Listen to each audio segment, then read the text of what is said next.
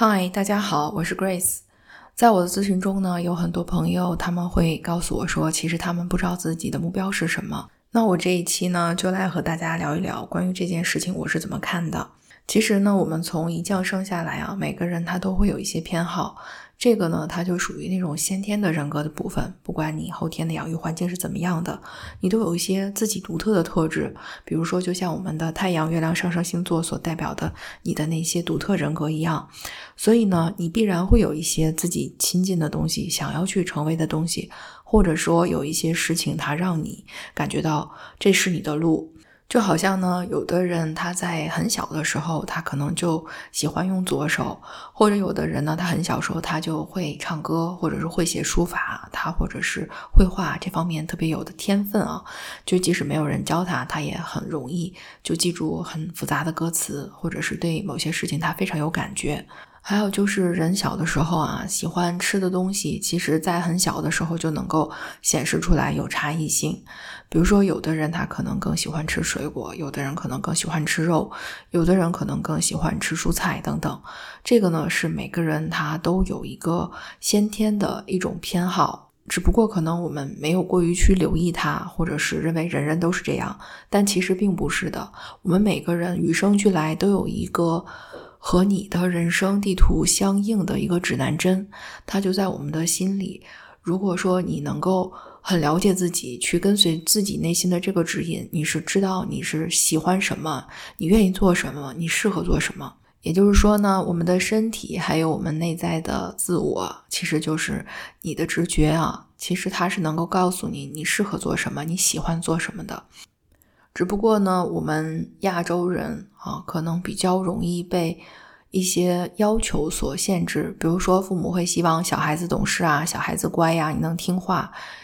而且，因为孩子嘛，都会察言观色，都会知道父母怎样才能开心，或者说怎样父母才认为自己是好的，那么就会按照周围环境的影响，比如说爸爸妈妈的一些期待啊，去活出那样的。和自己本性可能有一些偏差的人生。那当我们去上幼儿园、上小学、中学的时候呢，又要去听老师的话，这样才能做一个别人喜欢的人，或者说不被排斥的人。那么其实这个呢，很多时候是让我们离自己本来的那种天性和自己想做的事情、想成为的人会越来越远。那其实你会发现，很多乖孩子被别人表扬的那些别人父母眼中的小孩，他其实就是能够按照别人的想法去走的孩子，而不是按照他自己的心意去走的。而那些比较能够按照自己的想法去做，或者是去坚持自己的想法的人呢，他们就常常被说成是不乖、不懂事、不听话、坏孩子等等。但其实呢，他们就只是坚持了自己的想法而已。而那些很乖的小朋友啊，他们就会变得越来越顺从。其实呢，就是离他的自我越来越远了。这个过程中呢，其实，在西方的心理学里边有一个名词叫习得性无助，就是人或动物在被驯化的过程中啊，如果他一直挣扎着努力想要改变现状，但是一直都不成功的话，他就会放弃挣扎，放弃努力。最后呢，就无所作为。其实我们东方人的家庭教育很多的时候都是让小孩乖啊、听话，然后而且呢，一直到念大学甚至念研究生，都是按照父母的标准啊、社会的标准去走。所以很多朋友呢，他在成年以后，他尤其是在大学都毕业了以后，面临人生重大选择的时候，他不知道自己要做什么，也不知道自己喜欢什么样的生活。他特别会感觉在选择上有困难。其实呢，这个就是习得性的无助感，因为我们长期以来呢，已经忘了自己想要什么了，或者说已经放弃了自己真正想要的那些事情。你从来没有为自己想要的生活去争取过，或者是反抗过，或者你反抗了依然不成功，最后就放弃了。那么。在你不用被父母要求着去做选择的时候，就会不知道自己要什么。如果说他们比较年轻的时候发现了自己的这个问题啊，他们还可以去找一些咨询师，或者是命理师来帮助他们重新校准一下内心的这个指南针。就比如说，在很多咨询里面，很多朋友过来咨询啊，他们都会感觉到，哎，好像人生又有目标了。这种感觉，其实呢，只是通过他的星盘帮他看了一下，哦，他的方向在哪里？他是一个怎样的人？他会觉得说，哦，我真的是这样的人，原来真的有人能懂我，而不是一直被父母打压或否定啊。他自己呢，这个指南针被校准了以后，他就可以去开始正常的运作。但是，假如说，嗯，一直都没有校准过这个指南针，一直都是听父母的安排，甚至有些朋友他们在毕业以后的工作选择上，然后结婚这种人生大事上面，全都是要听父母的。那他到了三四十岁的时候，他的人生一定会陷入一种困境，就是他不知道自己已经拥有的生活是不是他真心想要的，而且他一定会在中年遇到危机的。因为每个人呢都会在四十岁的时候呢遇到一个中年危机，就是本命的天王星和行运的天王星对冲这样一个运势，它大概是在四十一二岁的时候发生。那个时候呢，如果说你还没有活出自己，不知道自己想要什么样的生活，那那种叛逆就会来的特别的强烈。你会发现很多人他们在中年的时候放弃他以前四十多年来积累的一切的资源，或者他要的那种生活，他会重新开始。但也有很多人他依然不知道自己要什么，他就会迷失在里面，从而呢去追求一些虚无缥缈的东西。那么如果你有这种情况，该怎么办呢？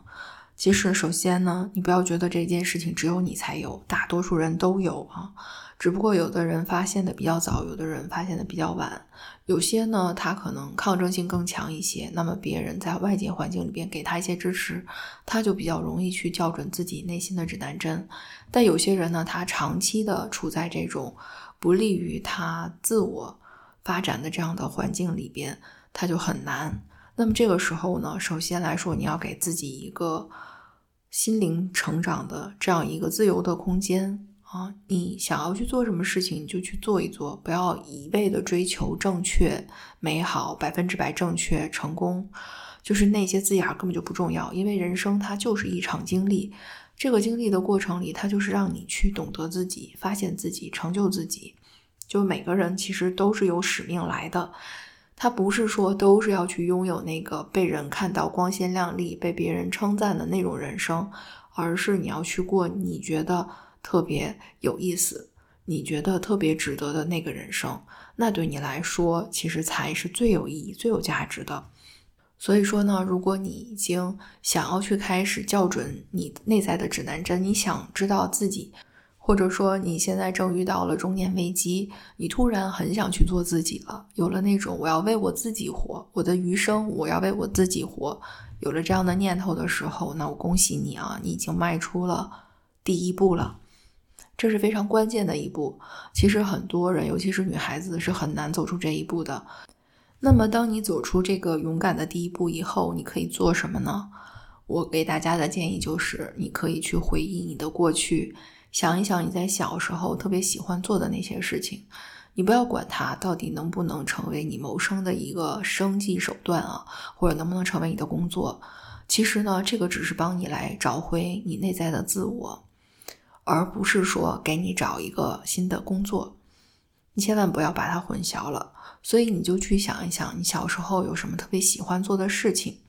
就在你小的时候，你很喜欢做这件事，但是因为别人的阻挠，比如说他们觉得你做不好，你不擅长，或者是家庭经济的原因没有办法你支持你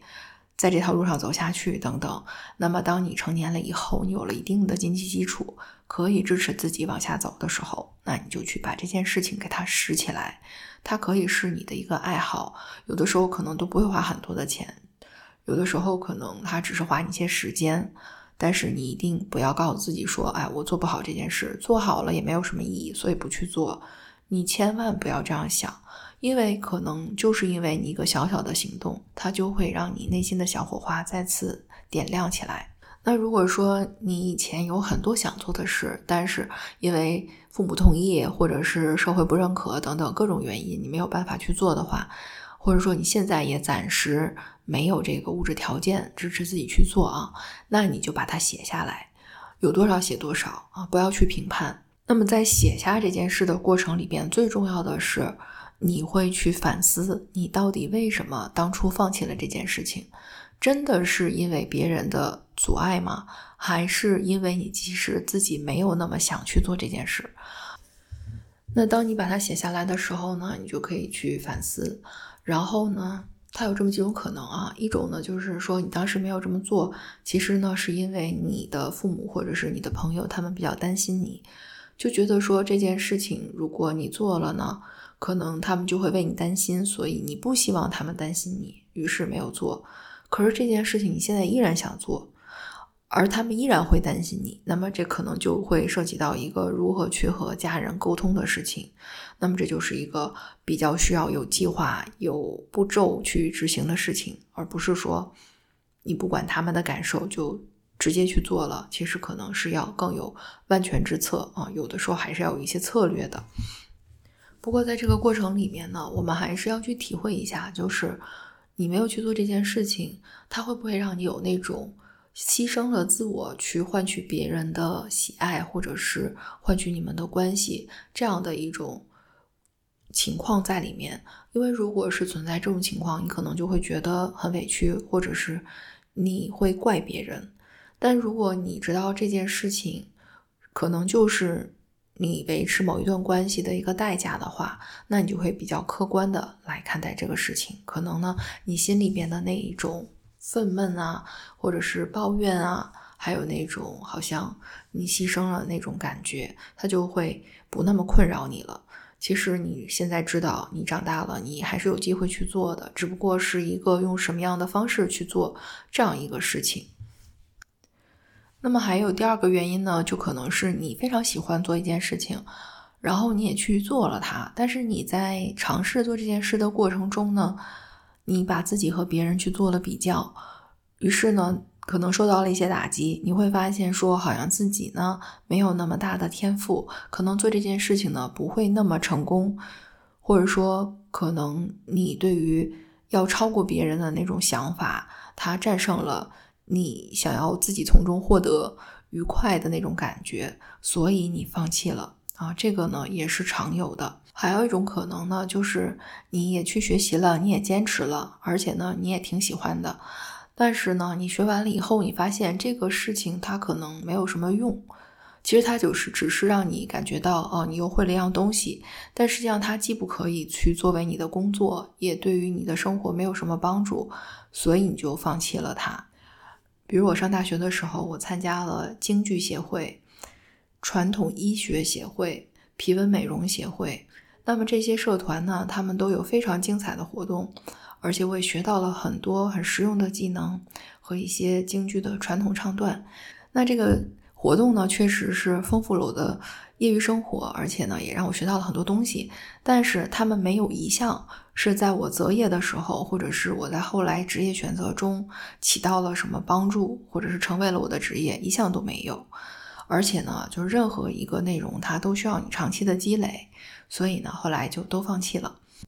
我觉得这是很正常的，就是当一样东西我们平时用不到的时候，它自然可能就会成为你的尘封的记忆。不过有意思的是呢，就是我学的那些啊推拿、按摩之类的这种技能啊，因为我们之前在学校运动会的时候去给大家去做这种义诊的服务嘛，还有在啊给市民做义诊的时候，我们都用到过，所以呢，就是有很多肌肉记忆。后来过了十几年，我参加我朋友他们单位的一个乒乓球比赛，我是在那儿去观阵的。结果我朋友他是打主力，而且呢，因为一路打，他们就。那一天打到了决赛啊，那么在休息的时候呢，我就用我学过的这种按摩的手法啊，去帮他去放松，哎，他就得到了很大的缓解，最后他们就拿到了冠军。然后朋友就跟我说：“哎，你这个技术是很厉害的。”其实呢，它只是一种肌肉记忆。然后他让我想起我大学的时候那些有意思的时光啊。当然，这个话题就扯远了。其实我是觉得就是不管我们学什么，你感兴趣的你就去学，你不要想着说，哎，未来这个一定能成为你的职业。但是你学它可能是会对你自己有益处的啊。比如说去欣赏一些京剧的时候啊，你就会有一种略微专业一些的眼光，它会让你的生活变得很丰富。还有呢，我就觉得很多朋友非常想知道自己适合什么，他其实是出于一种比较务实的这种角度。我不想说这是功利的角度，但确实我们大家都是要面对现实的。比如说未来找工作啊，我从事一个什么行业，这个行业最好能够让我能够一直做到老啊，越老越吃香。但我觉得这样的职业呢是非常少的，因为我们大家也看到现在这个时代啊变化非常快。有些以前很吃香，可能甚至轻轻松松年薪就几百万的这样的工作，现在可能那些证书就已经被取缔了，没有人再去考了，或者说，嗯，有很多的工作会被人工智能取代。所以呢，其实我觉得更重要的是，我们要去保持一个不断的去尝试自己所喜欢的事情这么一个状态，它会让你和这个社会不断的去接轨。你不要想着说。我现在投入的每一分钟，我都要有收获，我都要有回报。我觉得很多时候就是误打误撞的。但是如果你学得多啊，那么总有一些时候，可能你学到的某一样东西，它就能成为你未来的职业，或者是在你的职业选择上面能够给你一臂之力的这样的一个契机。我其实是一个比较愿意去尝试新事物的人。其实除了大学期间去参加一些协会之外呢，我工作以后也去尝试了很多自己年轻的时候想做啊，但是没有条件去做的事情。虽然后面证明呢，我确实也不太做得好，或者是没有那个耐心，或者说已经过了那个阶段，不再那么热爱它了。嗯，但是呢，在这个过程中啊，我就会越来越平和。接受自己其实是有限的可能，不过那些自己投入了时间去做的事情啊，它总是能够给我带来很多的快乐。所以我觉得，如果有什么建议给大家呢，其实算不上建议，我就是鼓励大家，你去做一些你想做的事情，先不要去想这件事情它能有什么样的结果。很多事情其实都是你做了以后才会有结果，即使没有结果。这个过程你也会有很多的收获，哪怕收获了自己对自己更多的认知，自己对过去的某种心愿未了的遗憾的弥补，我觉得这都是非常值得的。因为现在很多人在提倡那种，嗯，重新养育一下自己，就是你在年轻的时候、小时候没有满足的那些内心的空缺啊，让年。让成年的自己去把它重新满足一下。你在这个过程中呢，其实是在养育你内心的那个小孩，你是在满足他的需求。这个过程其实可能不是一个物质现实层面的东西，但它一定会让你的心理、内心更充实，或者得到某种满足，让你和你过去那些比较遗憾的事情和解啊，因为你现在已经有能力去做了。那其实呢？如果你还很年轻，比如才二十多岁，那你就更不要有顾虑了，想做什么你就去做啊！年轻就是不要给自己设限，不要去做那种乖乖女啊！嗯，因为很多的人生美好的事情，它都不是在你听话的过程中完成的，它都是要你去活出你自己的。当然，这也不是代表你要去叛逆，要去怎么怎么样，你还是要去考虑一些现实的可行性的。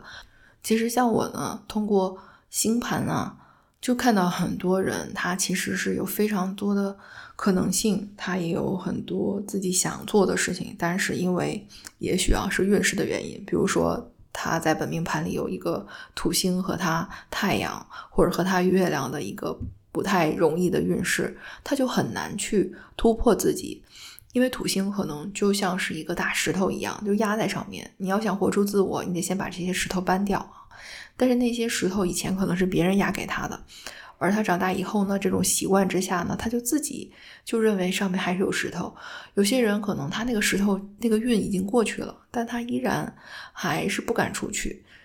那我其实就建议大家呢，就是你怕什么，你就要去做什么，因为你在做你害怕的事情的过程中，你会找回力量，你就不再害怕了。而且呢，你会越来越自信，你又会让自己感觉到非常的快乐，这个人生很值得。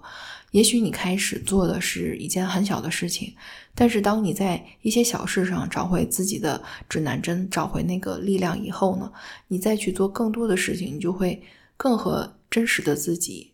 本真的自己啊靠近，就能够去重新拥有你本来应该拥有的那个力量。这个才是你人生中最需要去得到的东西。那很多朋友来找我呢，其实他们也就是很想知道自己到底适合什么。而每一次占星咨询呢，其实都可以帮助大家看到那个最本真的你。很多人都会非常的吃惊，说啊，你怎么这么懂得我？其实不是我懂得你，是我懂星盘，而你的星盘是准的。就是这么简单的一个事情，而且解读星盘也并不是很难的事。每个人你都可以去学习怎么来解读你的星盘，而且你不需要去解读十颗行星，你只要知道你的太阳、月亮上升和你的南焦点、北焦点，你就能知道你是什么人，你要成为什么人，什么能给你安全感，什么让你最舒适，你的舒适区在哪里，你的天赋是什么，以及你的人生方向是什么。这个呢，其实。根本就不用花你很多的时间。当然，除了占星咨询这种非常本质的咨询之外呢，大家还可以去找，比如说心理咨询师啊，或者是生命教练啊，就是国外那种 life coach。那么他们呢，就是会比较有经验啊，能够根据你的心理状态呀，你在人生中的阶段啊，给你一些建议，帮你去理清一些不太确定的事情。我自己的成长的经历，以及我帮助很多朋友，嗯，看到他们的那些经历，我都觉得是这样的。就是当你自己想要去改变的时候，当你自己想要成长，你想要重新找回那个力量，你想知道你适合做什么的时候，宇宙常常他会给你安排一些事情。有的时候可能是一本书，有的时候可能是一个朋友、一个人或者一个咨询师，他们会点醒你，会帮助你。让你知道哦，其实你还可以拥有这样的人生，你也可以怎么怎么去做。这个呢，其实就是起心动念。就是如果你真的想改变，你有这样的念头发生的时候，常常你就已经到达了那个改变的契机了。那么接下来呢，就是你怎么去做了。那关于怎么做呢？其实有很多非常好的书籍啊，有的是一些自助书籍，有的是一些成长书籍。那么，当我们去接触这样的好的书，并且把我们学到的或者对我们有触动的一些点啊，付诸于我们的生活实践之中，通过行为，然后来改变我们的生活的话，我相信，嗯，你一定能够过上你想要的生活。你也会重新校准你内心的指南针，然后让自己。变得更有力量，你会知道你想要做什么，喜欢什么，适合什么，并且在你的人生之中，让这个指南针啊，它指引你，不管在什么样的人生境遇里边，你都能保持心中的那个热爱，那个就是我们今生今世特别特别宝贵的生命的小火花。那今天呢，就和大家分享这些，啊，也欢迎大家有什么感兴趣的话题呢，可以给我留言。好啦，那今天就到这里啦，我们下次见。